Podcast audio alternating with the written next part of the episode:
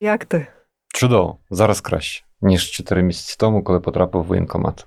Що це означає? Це означає, що людина з цивільного життя перед тим, як попасти в армію, повинна хоча б знайомих військових розпитати, що там відбувається. Особливо з 2014 року. Нас звикли говорити про те, що реформи кардинально поміняли армію з 2014 року, а це не так.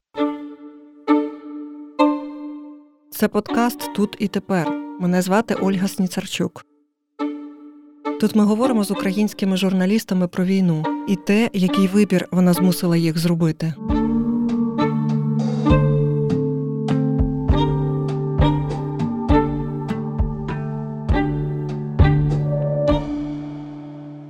Сьогоднішня розмова «Тут і тепер» з Ельдаром Сарахманом. Ви точно бачили його кадри з дрона прекрасних українських краєвидів. А навіть якщо і не бачили, то просто слухаючи цю розмову, відчуєте, якими красивими їх можна побачити. Ну, якщо вмієте, звісно, бачити красиве.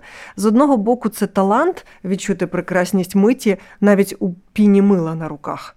А з іншого – просто певний смуток за елементарним побутом. Зараз десантник Сарахман взяв дрона і пішов у військо. Чому тепер і як відчув момент, що саме час? Про це теж поговоримо. А ще про карнавал особистостей, про розмови біля солдатської ватри і просту радість від посилок. Ельдар каже, це сумбур. А я думаю, інакше не може бути, коли ти приїжджаєш на кілька розхристаних хмитей із нового життя в те, яке було до. А ти був готовий до цього? Чи я, по-перше, спитаю, чи це було твоє рішення, чи тебе покликали, так би мовити, запросили в армію, щоб розуміти, наскільки це все сюрпризом було для тебе? Я з 15-го року по 17-й їздив в зону АТО, і як журналіст бачив, в принципі, що відбувається там. Угу.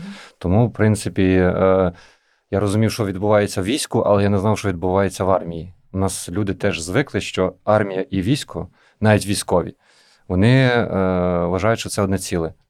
Тут це дві різні планети. Інколи легше, краще було потрапити в військо, а не обминувши армію. Це в кого був досвід там служби срочної, чи там, скажімо, ті ж самі трошники, які потрапили одразу до якийсь підрозділ, в якусь бригаду, і, в принципі, там злагодження, дуже неймовірні взаємостосунки між побратимами. В армії це... Як сьогодні висловився мій знайомий військовослужбовець, це зоопарк. Звіринні інстинкти проявляються з самого першого дня. Вижити, з'їсти щось, щось ховати, з'їсти. Я навіть скажу таку вже страшну річ.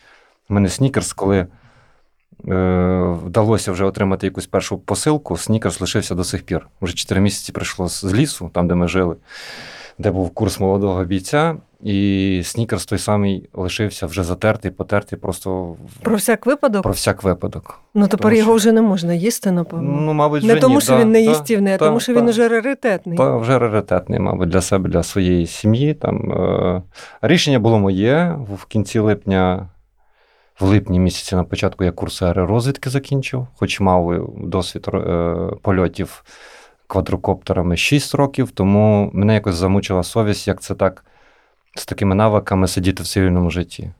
Але піти з української правди в армію, в невідоме, це рівноцінно самогубство в професії. Слухай, ми знаємо багатьох колег, які послужили війську і повернулись в професію, бо більше вони суперзатребувані, тому це не є самогубство в професії, так мені так здається. Так само, аналогічно після служби завершимо, все повернемося, так само повернуся в професію. Але це, в принципі, такий гарний скіл буде... Як би це не звучало так по-чоловічому, спосіб навчитись захищати свою сім'ю. Там навіть та ж сама стрільба, навики, навіть ті умови проживання, які у нас були місяць в лісі, я просто людей не бачив. От реально, не знаю, як в кого, там це ліс, це водоймище, в якій милися, або з пляшки милися, і по коліна води в наметі, обід, алюмінієва тарілка там. І цей такий карнавал особистостей, яких, в принципі, я був готовий до цього, що я побачу різних людей з різним вихованням, з різною освітою. Це настільки такий сумбур, що складно уявити, що от я наче перенісся з 2022 в 93-й, 2001. Напевно, я так буду намагатись вгадати, чому. Тому що зріс абсолютно різних людей, чи з різних регіонів, з різними освітами, світоглядами. Освіта, а, мабуть, все-таки її брак.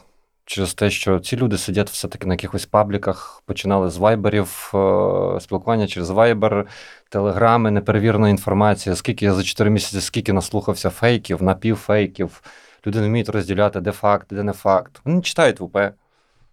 Вони не читають там Радіо Свободу, для них «Дзеркало тижня», друкована версія. Це, в принципі, щось з розряду професорів, які читають на факультеті там журналістики в університеті Шевченка. Але вони опинились в армії. Оце гарне запитання. І вони опинилися в армії, ці хлопці, які, скоріш за все, половина з них не повернеться, тому що це 100-й ВОЗ, стрілки, звичайні стрілки. Мені пощастило набагато більше, тому що потрапили все-таки в аеророзвідку, коли ходили, питали, от ми вміємо літати, ми хочемо літати, це ж коригування вогню, і дрони зараз визначають війну, бойові дії.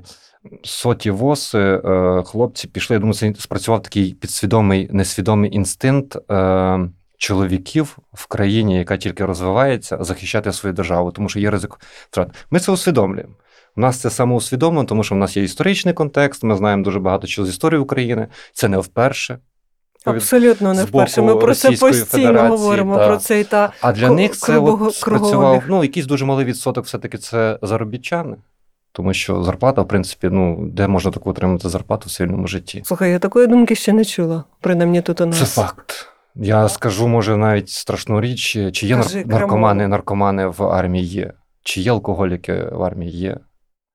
І всі ці трагедії, як цю вервечку, от розплутую, можливо, як журналіст, можливо, просто як побратим. І ти розплутуєш її, і ти бачиш, які трагедії за цими солдатами. В когось в сім'ї негаразди, в когось з дружиною страшні проблеми, і людина не розуміє. Але цих людей змусило все-таки. Хтось повернувся за кордону, заробітків з Польщі, з Чехії, там, з Англії. Вони пішли, тому що вони дивилися новини, а вони ж накручували себе, все страшно, ми програємо війну, ми там помремо всі. Люди повернулися, пішли в воєнкомат, а ці люди, хтось не був в Україні 5 років, а він вже випав з цього такого ментального контексту, що в нас відбулося тут. Да? Це тільки новини. В них спрацював оцей звірений інстинкт захищати країну, бо ми можемо її втратити. Ти коли перший раз сказав, що це зоопарк, у мене одразу, знаєш, оцей ілюстративний ряд в голові, я одразу бачу всі твої фотографії з котиками, яких море, і я чомусь так це побачила. А ти бачиш якось геть інакше. Це сублімація? Сублімація, щоб не викладати. Я викладав багато товариша, побратима. Я фоткав його там голого біля річки, де ми купалися. Там, ми просто... Життя-буття. Життя-буття. І, на жаль, він загинув. Це, знову ж таки, з тієї кількості восів, сотих восів, які потрапили одразу на передову. Ми потрапили в резерв, і, слава Богу, проходимо великі навчання, постійні навчання, і відбувається найголовніше злагодженість. От, бо чому, знову ж таки, зоопарк, коли ти потрапляєш в казарму, ти перше, що шукаєш місце, де ти будеш спати. Починається вже якась боротьба за краще місце, там, за кращий матрас, шукаєш спальник. Плюс обід, ти стоїш навіть в черзі, ти ж бачиш, як реально колись освічена людина перетворюється за місяць в такого звіра, дикого звіра, якому треба просто задовольнити найперші ці потреби. Поїсти, там, добре поспати, почистити зброю. Я навіть за ці 4 місяці, можу теж страшну річ скажу, всі лідери, які потрапили, там, бізнесмени, люди такі з такого середнього класу, вони як не те, щоб зламалися за місяць, але в якійсь мірі оскотинились, в хорошому сенсі. Тобто вони стали більш такими яскраво вираженими чоловіками. Слухай, але ти сказав оскотинює, а прозвучало після пояснення, це те, що мені прям так запало, як облагородження. Я ще такого не чула, коли оскотинення дорівнює синонімічно як облагородженню. Бо ці ж люди таки лишилися освіченими, коли ти їх викопуєш, виколупуєш, бачиш рівень освіти, бачиш, це людина прийшла з середовища, в якої там кількасот класного освіченого такого середовища, але зводиться до чого все в спілкуванні в армії? Ну, якісь побутові речі.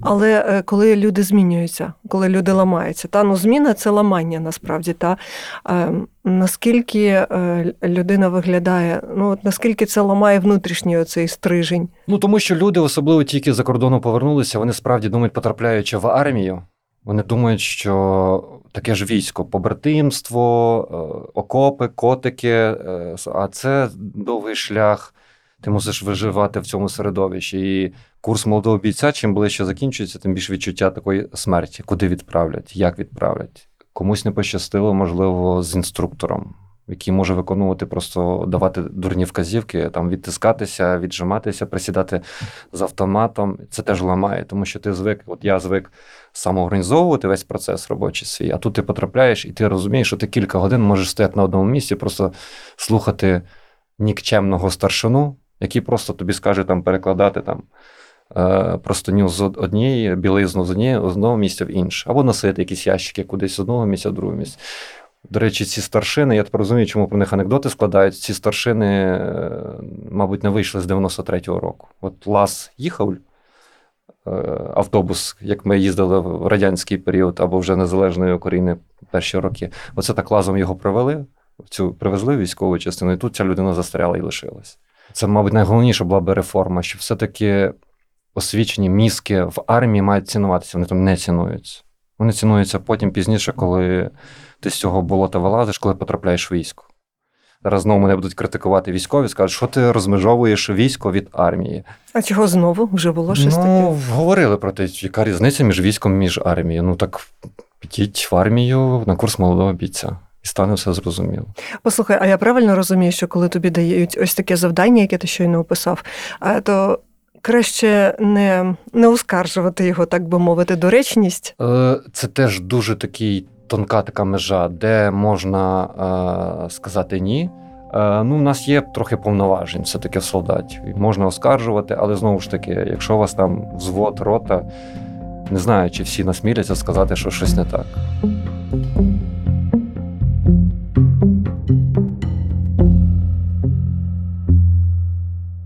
Ти творча особистість, а мені здається, що творчі особистості в такій атмосфері, я не знаю, напевно, потрійно, а можливо і більше, важче. Це знову ж таки повертаючись до питання твого, як я прийняв рішення. У мене спрацював запобіжник, я був готовий морально. А в який момент це сталося? Коли пішов на курси аеророзвідки, я зрозумів, що все треба... Я був готовий. Не знаю звідки, теж щось спрацювало таке, був готовий просто. Якби я пішов, мабуть, в лютому місяці, скоріш за все, я би тут, мабуть, не сидів. Скоріш за все, я був би вже на передовій, і хто знає, чим би це закінчилось. Я вчасно пішов, вважаю, що вчасно пішов, тому що найважливіше все-таки завдання – це вижити, а не рубати русню. Я коли потрапив в тролейбус вперше через місяць, я такий був щасливий, я побачив людей. Я побачив жінок красивих, людей доглянутих. Всі ці різнобарв'я шоколадок, цукерок, їжі. Реально, ми не мали можливості навіть отримати посилку. Пошта дуже далеко нова, а у нас нема кур'єра, який би доставляв. Тобто інструктор може сказати, а я не поїду за твою посилку. Мені впадло. Все, і ти ходиш, просиш, в кого є автомобіль для того, щоб якусь посилку від рідних. Це я теж найважливіше зрозумів. У кого немає тилу хорошого, дружини, коханої людини – катастрофа. Тому що ця підтримка, ця любов, я писав про це, що дуже важливо говорити людям, що ви їх любите. Я дуже пам'ятаю, ти написав, що це найкраща музика, що ти не слухав музику. Особливо хто на передовій, тому що я не знаю, що там ще може тримати. Ми щасливчики, слава Богу, ми ще чекаємо свої черги, свої відправки, а люди, які потрапили з КМБ одразу на війну, вони мусять стояти в окопах день і ніч. Ось хто герой. Це піхота, яка... День і ніч в цих умовах, жахливих умовах. Христина Коціра правильно написала, що в кого є медійний бекграунд, медійний, людям легше, а в кого немає нічого. Як цю людину? Загине героїчною смертю. Про нього нам максимум це в ОТГ напишуть. Там якісь будуть пишні похорони, згадають в якійсь районній газеті. Окей, там прийдуть через пабліки у Фейсбуці. Все. А як це має бути? Я розумію, що складно. Ми ж можемо вшановувати кожного, там, дивлячись, як ти себе поводив в цьому середовищі. Якщо ти був хоча б трошечки публічним, тобі буде допомога, як я зумів назбирати гроші. Якби не Фейсбук і моя якась медійна впізнаваність, багато чого б не було. А можеш от просто на пальцях, та от що саме тобі? Я зібрав за кілька днів більше 200 000 гривень. Це покрило амуніцію, зарядну станцію, яка зараз взагалі номер один, тому що їх зараз попробуй знайди, і плюс вони виросли в ціні. Я взяв дуже хорошу форму, дуже хорошу амуніцію. Зараз я вже розбираюся. Для мене 4 місяці тому РПС-ка і платоноска нічим не відрізнялися, і це все було однаково. А зараз ти розумієш, що має бути якісно. Бо від цього залежить твій рух, маневреність, мобільність. Завдяки Михайлу Ткачу, завдяки українській правді, Дмитру Рясному ми отримали пікап. І цікаво бачити, як в тебе міняється до тебе ставлення одразу всередині армії, коли в тебе з'являється кінь залізний. Поважають? Починають поважати, ну, вони так дивляться, а хто ж вони по званню? Звичайні солдати? А чому в них з'явився пікап? Я ці закрив. Забезпечення є ЗСУ, але ну, видадуть тобі на складі якомусь, треба пройти ці всі кола пекельні, отримати ту РПС-ку, яка на тобі просто як металеве кільце від діжки. Ну, все треба підганяти під себе, перешивати. А де перешивати? Треба, щоб відпустили в місто, а куди йти, в яке ательє, як перешити і таке інше. Настільки цінуються такі речі, коли пахне одяг, коли... У тебе можливість просто руки помити з крану теплою водою, яка просто тече, там, запах мила, прального порошку. Я вже не кажу про дезодорант. Там, ну, окей, ми користувалися. Але якісь такі самі звичайні речі. Ну, я нічого нового не скажу. Про це вже говорили десятки людей, і десь і гарно дуже, ще краще говорили, і правильно розщеплювали всі ці деталі. Тому, ну, зараз краще. Я теж скажу крамольну річ, краще не говорили. Ти якось так з душею навіть промило. Тому медійна підтримка важлива. Більше того, я цю підтримку відчув від звичайного батончика, який присилали солодощів, коли вже з'явилася можливість, до якихось речей, такі навіть ну, звичайні банальні труси, які в тебе є, але тобі їх присилають, і ще й причому різнокольорові. Ну, навіщо відправляти в армію кольорові білизну, там білу, там червону і таке інше. Не потрібно, все має бути темне, чорне, таке невзрачне. Але от навіть самі такі звичайні речі, приємні, коли мені проходить посилка, от я оцінив прям нова пошта, в мене це зараз любов.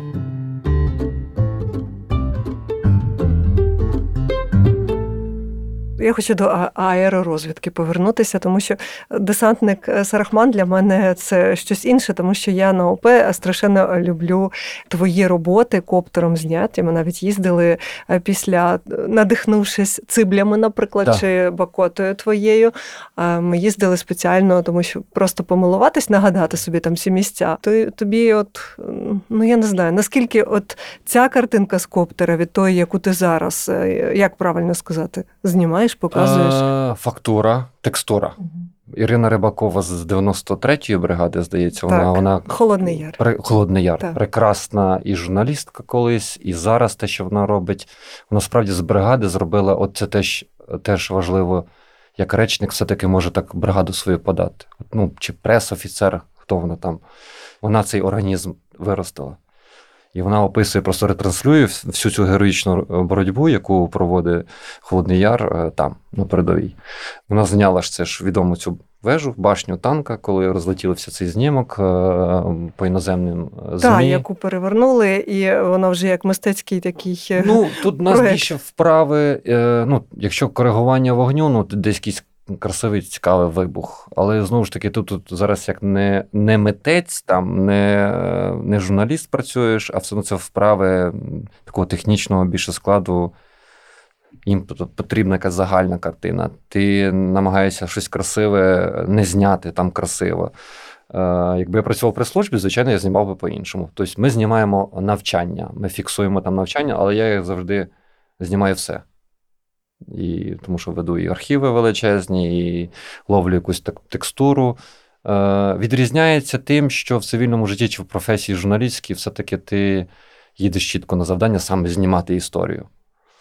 А тут, в принципі, от є історія, така банальна, армійська, перпендикулярами чіткими, і ти мусиш її просто отак зняти, зняв, оце показав, там, що там будеш монтувати, це все одно, нам головне це транслювати. Я думаю, що в майбутньому будуть такі гарні якісь знімки, можливо, скоріш за все, з передової, просто питання часу. А Циблі дуже радий, що ти туди поїхала, тому що це неймовірно. Фантастично, там ще був такий вітер, і це просто було таке дуже щемливе щось. Все одно ти знімаєш в армії, що це десятки солдат на полігоні, техніка військова. От це цікаво, техніка військова, причому ленд-ліз. Це класний ленд-ліз, і слава Богу, що він є. І дуже добре, що люди тренуються на ній. А так, все однаково, все сіре, зелене. Ну, зараз все сіре, біле-сіре, однакова форма. Я пам'ятаю свою рідну роту, свій рідний взвод з самого початку. Це були різнокольорові люди. Я про вираз обличчя, про очі, про ніс, про брови, про губи. Потім я їх побачив, коли прийшов в аеророзвідку, з опущеними головами, чорними поглядами. Ну, настільки люди були замучені просто побутом. Там. Інша справа, якщо тебе поважають, якщо до тебе ставляться там, як до людини, яка прийшла добровольцем в армію, і така якась формувалася би тоді класна така атмосфера серед цих там десятків людей, а коли немає цього, то починається оцей побут, він заїдає. Ця дірка, я коли тоді виклав цю світлину. Яку? Там, де на дірках, да. І реально дехто думав, що в армії кабінки. Тому про приватний, армія це ж не про приватний простір, але в мене працював завжди запобіжник, слава Богу. Який? Який тут може бути запобіжник? Це якийсь внутрішній світ? Я сприймав це як оце обов'язок. Я бачу, що люди дуже стресовані. Ми всі постаріємо, ми всі будемо травмовані, але для мене стало, я дивився на журналістику вже з іншої сторони, і я розумів, що от всі, хто тут сидять зараз, вони знають, мають історичний контекст, вони дуже добре знають історію України. А деякі колеги мене просто вразили тим, що вони сиділи, плакали, хтось там просто ненавистю пихтів через те, що росіяни на таке здатні. Люди, ви де народились? Як ви зовсім історії України не читали? Масові вбивства, катування, зґвалтування, це все просто від цього північного сусіда завжди йшли. Звідки ви? Де ви, в якому середовищі треба було в журналістському, яке право має людина працювати в журналістиці, якщо вона не знає цього історичного контексту, що Росія завжди була ворогом номер один. І тому для мене всі катування в Ірпіні, в Бучі, на ексгумацію, коли я бачу, для мене це не було шоком зовсім. Все те саме повторилось. Коли я виходжу зараз на каву, я чую, молода сім'я говорить російською, окей, через 20 років знов прийде війна. Знову будуть катування, знову ваші родичі будуть розстріляні, убиті, зґвалтовані і таке інше. Не хочете змінюватися, значить, вас треба вчити війною. Скільки вже людей загинуло, прекрасних людей з нашого середовища? Дуже багато. Освічені, які не мали би йти в армію, справді, які мали б сидіти тут, робити багато чого грандіозного, прекрасного в культурі, в освіті. Вже ж міняється стільки всього. От я що відчув, що в армії, що в нас армія народна.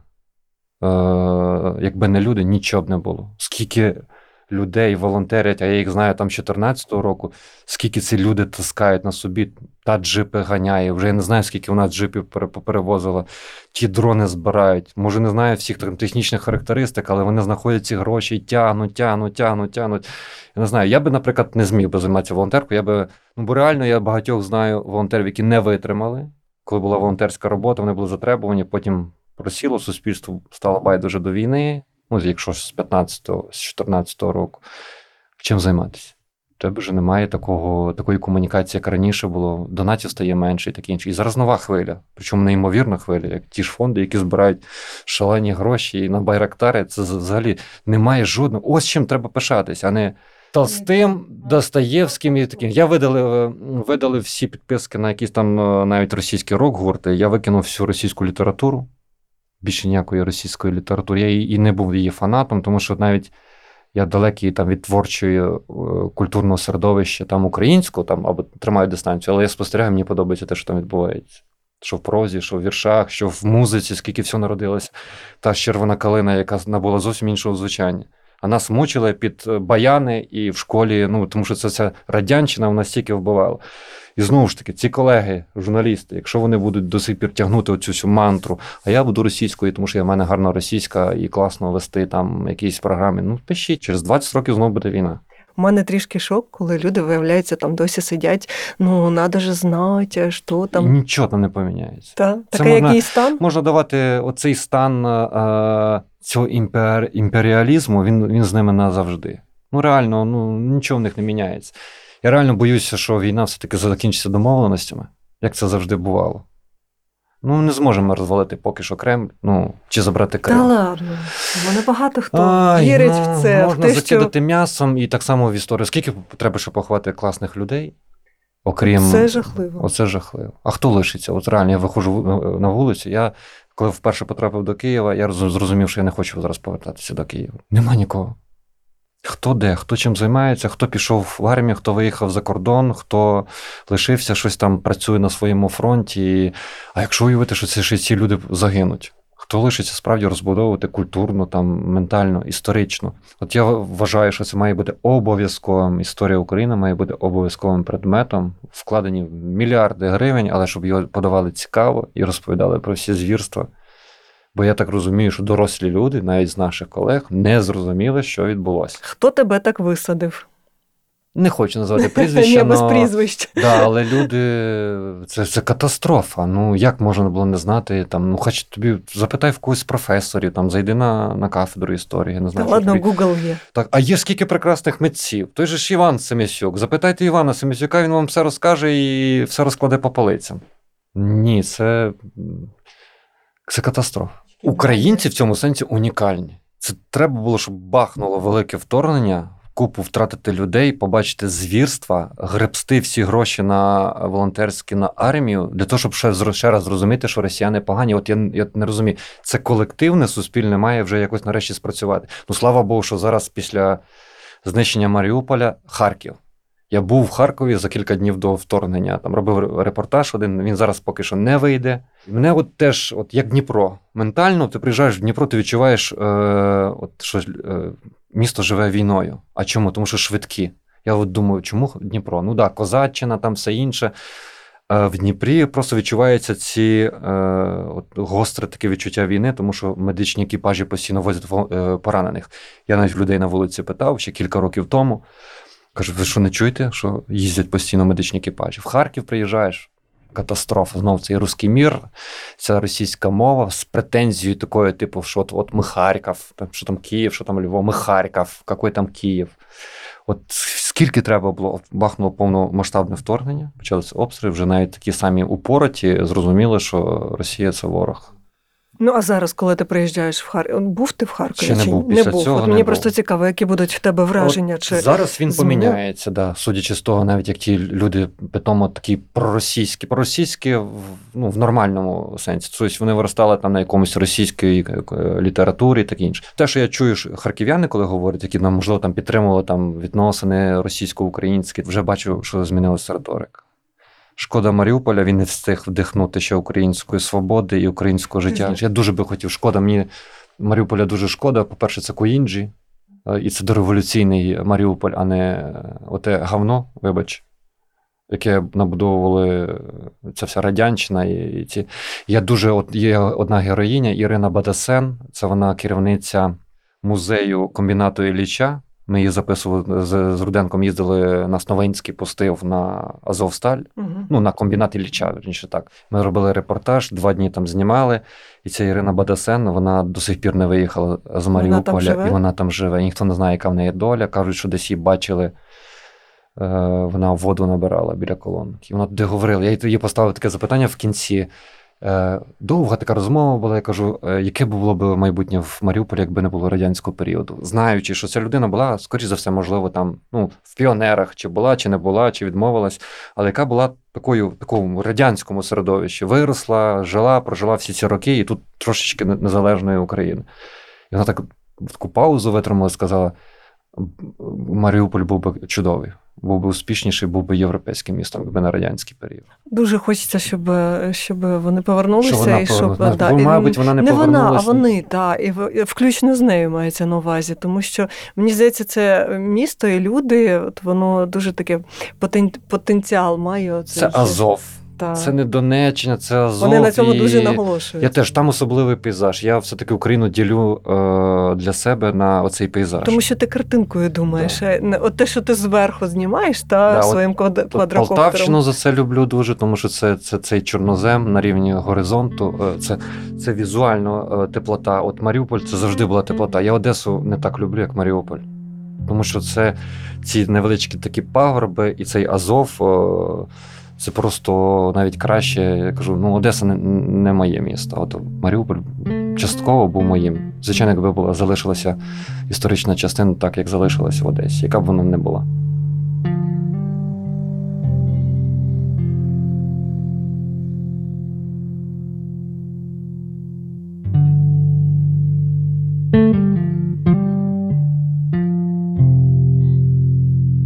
Це ми теж відрізняємося від росіян, нічого нового не скажу.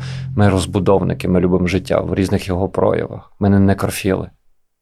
Росіяни — це некрофіли, чистої води некрофіли. Я довго думав, от у нас процес, у нас хтось добуває освіту, народився в прекрасній родині, де є бабуся, там дідусь, мама, тата, там сестри, таке інше. Потім велике місто, освіта, прекрасне середовище. От я заздрю студентам, які потрапляють в Могилянку. Для мене це якось, чомусь я завжди раджу, кажу, йдіть в Могилянку, тому що це не корочка, це не диплом, це середовище, в яке там потрапляє. Зараз дистанційка, вони не бачать одне одного. Ну, але це спілкуються, бо одна зустріч, одне знайомство з таким же ж, як ти, ровесником, може змінити все настільки кардинально, бо настільки все в житті циклічно. А що бачать росіяни пересічні в Мухосранську якомусь? Це просто тупо, от навіть по аеророзвідці. От я розумію, що в нас настільки лояльна до аерозйомки країна, що ми можемо було літати в центр Києва. Можна підніматися над Софією, знімати Золоті ворота. Лавру не дуже люблю знімати, хоч культове красиве місце, але не моє по відчуттям. Це катастрофа. Це зрозуміло. Да. Це якраз не треба пояснювати. А що вони купують? Вони купують не дрон, вони купують телефон. А в нас намагаються якусь освіту дати, люди розвиваються, люди в Європу їздять, причому не в Туреччину і в Єгипет, а європейські країни. Я вже мовчу про музичну якусь освіту. Щоб треба бути в європейських країнах, де бачите, де там народився Бах. Ну, послухай, вони з тобою би посперечались, вони би тобі зараз розповіли про свій балет, про те, як французи медитують на великий русський балет. Ну, але в Мухосранську все одно займаються чим? Займаються бухлом. У нас теж є таке на периферії. Я ж бачив за ці 5 років УП, я ж бачив багато сіл. Таких і... Ну, це трагедія, але це перехідний етап. Ми намагаємося з цього вирватися.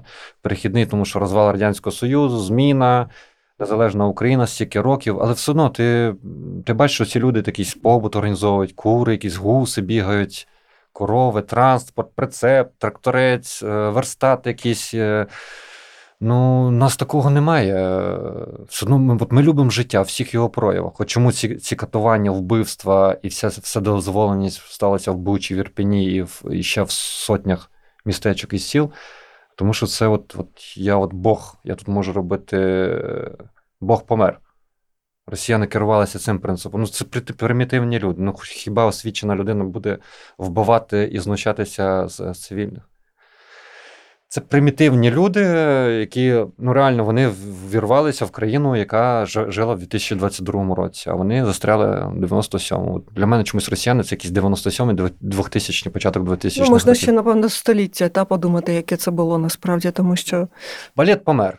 Російський балет і велика російська література померла. Треба виривати з себе... оцю культуру російську всіма способами. Я завжди був питом українським, завжди. Коли переїхав в Київ, я пам'ятаю, як я переїхав на стройку, я працював на стройці, я спілкувався українською. Там мого колегу побили на бульварі Лесі Українки через те, що він зговорив українською. Я кажу, ну ти, значить, не так треба було говорити.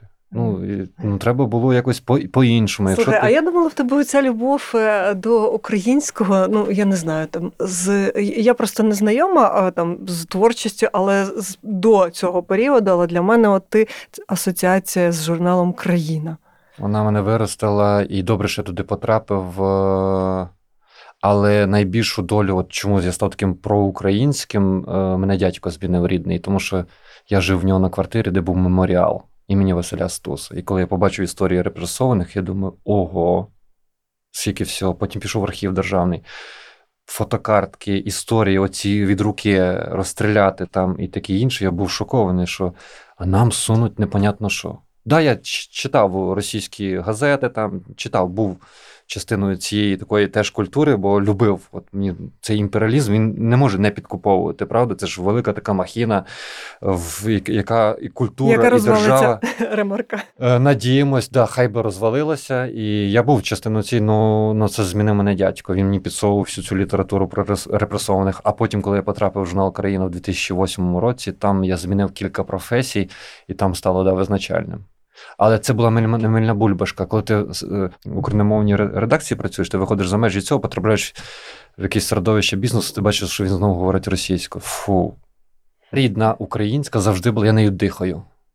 Я хочу, знаєш, тебе вернути ще, я не знаю, що тобі приємно буде, бо ти хотів би бути, напевно, зараз в місті в якомусь. А я запам'ятала, коли скролила, у тебе таке відео було солдатської ватри, і воно таке, я не знаю, от про що ви там думаєте, коли оця от солдатська ватра? От коли лишаємося там вдвох-втрьох солдати, тоді починаються бесіди про щось таке високе, там, про бізнес, про родину, яку плануєш.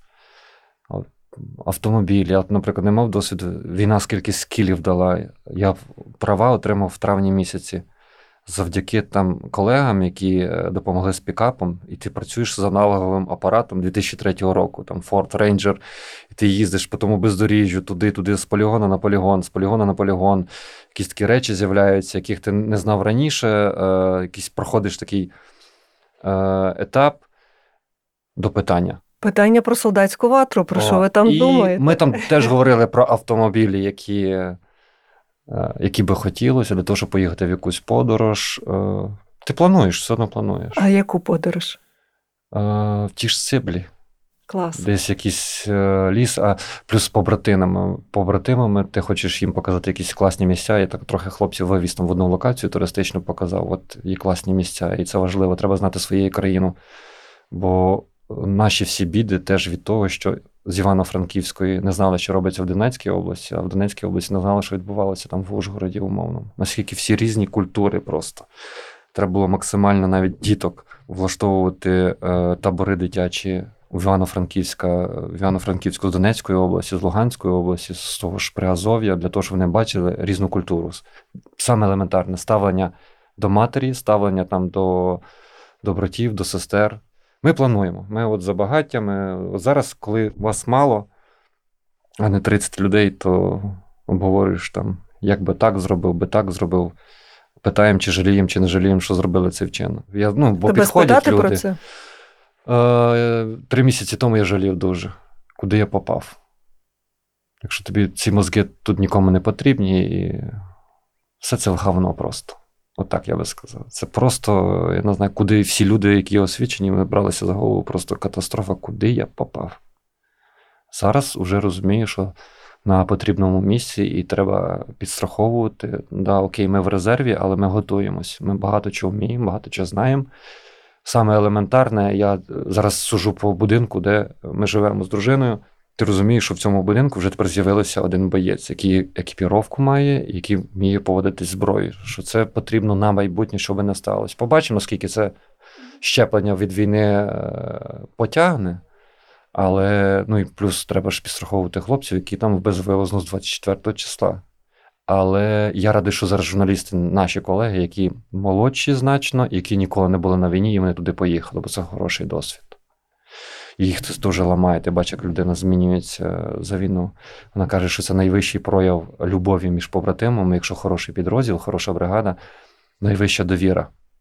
Що одне в одному впевнені на 100%. От де ще таке можна побачити? Під страхом, ризиком померти. Це тільки на війні можна побачити. Тому вони одне в одного довіряють. Армія – це таке. Це розкажуть, що погано сказав про нашу армію. Для мене найбільше відкриття, як така.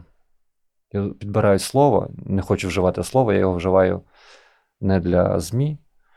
Як така армія може формувати таке військо? Це всупереч всьому. Я не знаю, яким законам, але воно якось працює. Щось вище, якісь вищі сили, які плюс те, що народна армія, що є суспільний великий тиск, що не армія там диктує, як в росіян, суспільству. От ми, русські вояки і таке інше. А в нас не єдиний організм, що би не взяли. І не треба грішити, в принципі, на армію, що там є теж різні люди, там складні, прості, тупі, примітивні, розумні, геніальні.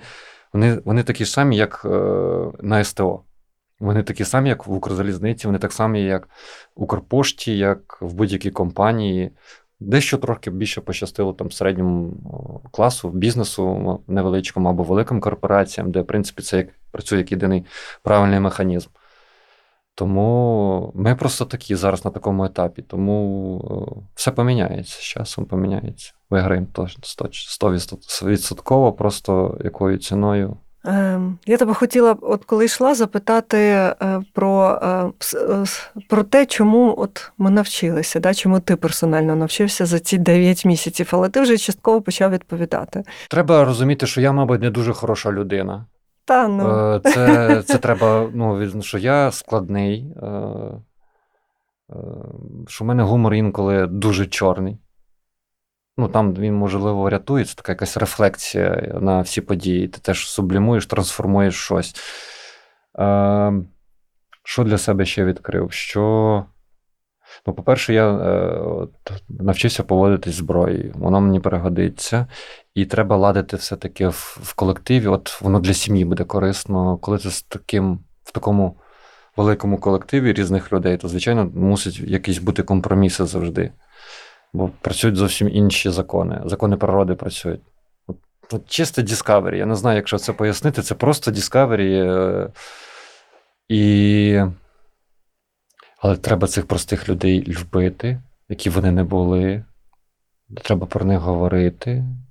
ЗМІ повинні писати про них, говорити, навіть якщо вони не хочуть, бо з основному всі солдати не хочуть. Та я не хочу, щоб ти про мене писали. Там, як в 15-му році я робив коли матеріали, вони просили всі, я не хочу нічого говорити, я не хочу. А потім питаю, а де фотографії?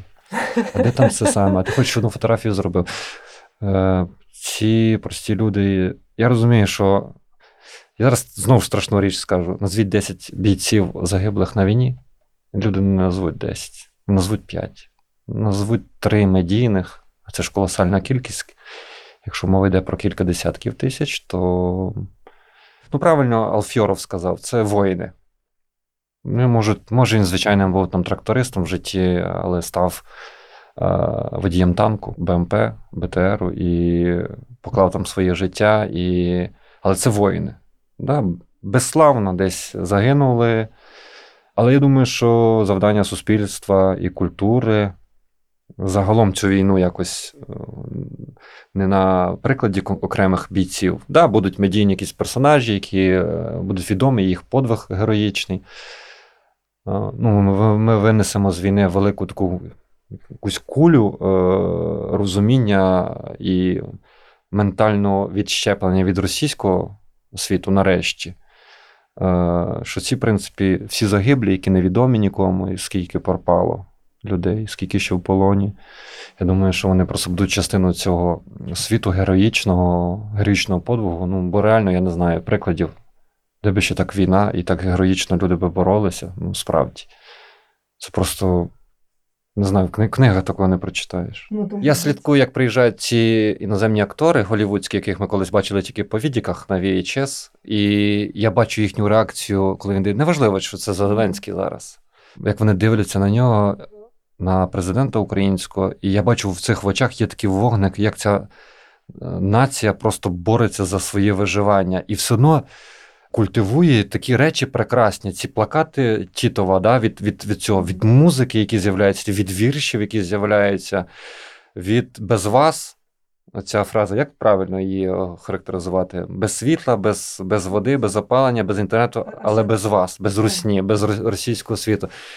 Ще я багато чого зрозумів, що треба все-таки сім'ї приділяти час. Любити одне одного. Іра, привіт. Ну, вона чула по моєму стану в перший місяць, що це катастрофа, куди я попав. Але потім, ну, якось все вирівнялося і вона так підтримувала. Оце важливо, коли говорять навіть не стільки тобі батончик, скільки тобі, що тебе люблять, що тебе чекають. Бо ці трагедії сімейні, це... І знову ж таки, це виховання. Ти чуєш, як там хлопець криє там, останніми матами там, дружину, а вона йому там присилає те, що ти мені прислала, це якесь говно, там туди-сюди. Може, це десь на нервах, але ти розумієш, як вони між собою спілкуються тоді в сім'ї. всі зриваються, але говорити так постійно такою мовою, а все-таки тил. І ці дружини, це зараз просто, я не знаю, вони ж присилають, куди б ти не зайшов, навіть дерев'яний той туалет, і ти чуєш розмову з дружиною там через двері і де вони обговорюють якісь побутові речі. То взагалі, в принципі, Україна тримається на жіночих плечах. Цікаво, якби рік тому тобі дати оце послухати, що б ти сказав? Змінивши голос? Не знаю, кажуть, що я подорослішав дуже за ці 4 місяці, хоча, знову ж таки, це не передова. Я знову скажу, бо хтось скаже, що подумає, що я завжди в коментах, то зазначає, нас йдуть навчання. Да, ми місяць слухали різні там вистріли, ми були під ракетними обстрілами, і, слава Богу, вони оминули, але бачили, як працювали і наше ППО. Те, що вони роблять, це, звичайно, вище похвали. Я не знаю, як так можна було наловчитись. Це треба було, щоб повномасштабне вторгнення відбулося, щоб так працювати в небі. Жодна країна би не справилася, думаю. Подорослішав, мабуть, помудрішав. Але я не знаю, що робити після війни. В сенсі, хто лишиться тут. Я дуже би хотів, щоб класні люди лишилися. Бо я так розумію, що якась частина поїде. Вона знову буде бачитись, як після хвилі 2014 року. Вони будуть бачити, що закон знов не працює, одне, друге, третє не працює, знов повертається русський мір в якійсь такій делікатній формі. Ти боїшся, що буде повторення? Я думаю, що частина все-таки поїде відкату? Просто, да, відкат. От шкода, що через цю русню ми просто, у нас такий відбувся відкат тих класних людей, але знову ж таки струсунуло для того, щоб багато людей змінило свою думку. До 2014 року, і ти дуже добре знаєш, як хороший журналіст, як мінялася країна, правда, як був такий поділ все-таки, що Західна Україна і Київ був таким, навіть Західна Україна був такою культивуючою проукраїнськість. Як себе повів Дніпро в 14-му році під час війни, скільки там загинуло бійців, як себе Запоріжжя, як себе Миколаїв. І вони навіть не ще до вторгнення такого нахабного та Росії, ще на початку Майдану дуже багато Дніпра було. На оцих перших недільних віча дуже багато Дніпра приїжджало. Вони говорили, до речі, російською, і вони пояснювали, чому вони приїхали. Прорвалася ця завіса теж своєї мельної бульбашки, проросійської такої, ну, в сенсі там не проросійських поглядів, там це російська культура, да? От вони дивилися тільки цікаві російські програми, вони дивилися цікаві російські фільми, вони дивилися шоу російські, слухають російську музику. А тут справді прорвало. От реально, якщо червону калину наспівують там де завгодно в якому регіоні, от, мабуть, війна була корисна саме для того, щоб от пробудити південь, схід, центр, той центр, який ближче до Дніпра. Тому що реально це наша козаччина, той же ж Дніпрогес, коли топили всі ці села, коли вигнали січі козаків, вони там всі селилися, Олешки. Там ж своя була Січ, і ти по прізвищам вловлюєш, до речі, хлопців. Я теж люблю, хлопці прийшли, там того класне прізвище, там того класне там діда якось звали. І ти розумієш, що це знову козаччина. Все йде по колу, просто от повернулося, і ці люди, ну дуже багато реально повернулися за кордон. Але може ми цими унікальні українці, тим, що в нас немає цієї стагнації. Ми динамічні, то в нас анархія, то в нас якась так звана демократія. Скільки всього бурлить, а от там якийсь скандал, там якийсь скандал, там цікаво. У мене єдина є причина, чому я ще не поїхав з країни, в країні срака, але вона мені подобається. Бо це процес дуже творчий, багато чого змінюється. Нема стільки всього дозволено, що просто колосально дозволено. Ну, можна їздити в Європу, відпочивати. Рік тому Тоскану, об'їздив Тоскану. Ну, класно, прекрасна кухня, краєвиди і таке інше. Ну, так можна їздити на вихідні. Але... Не захотілося жити там? Якби я раніше виїхав, я би лишився.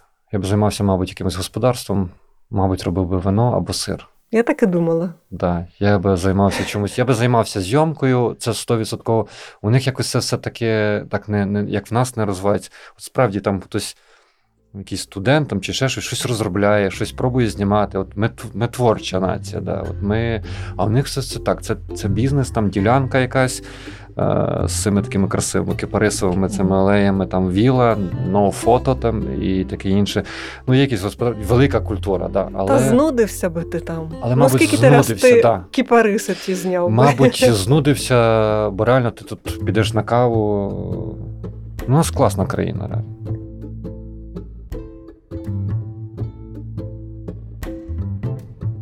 Дякую за те, що дослухали до цього моменту.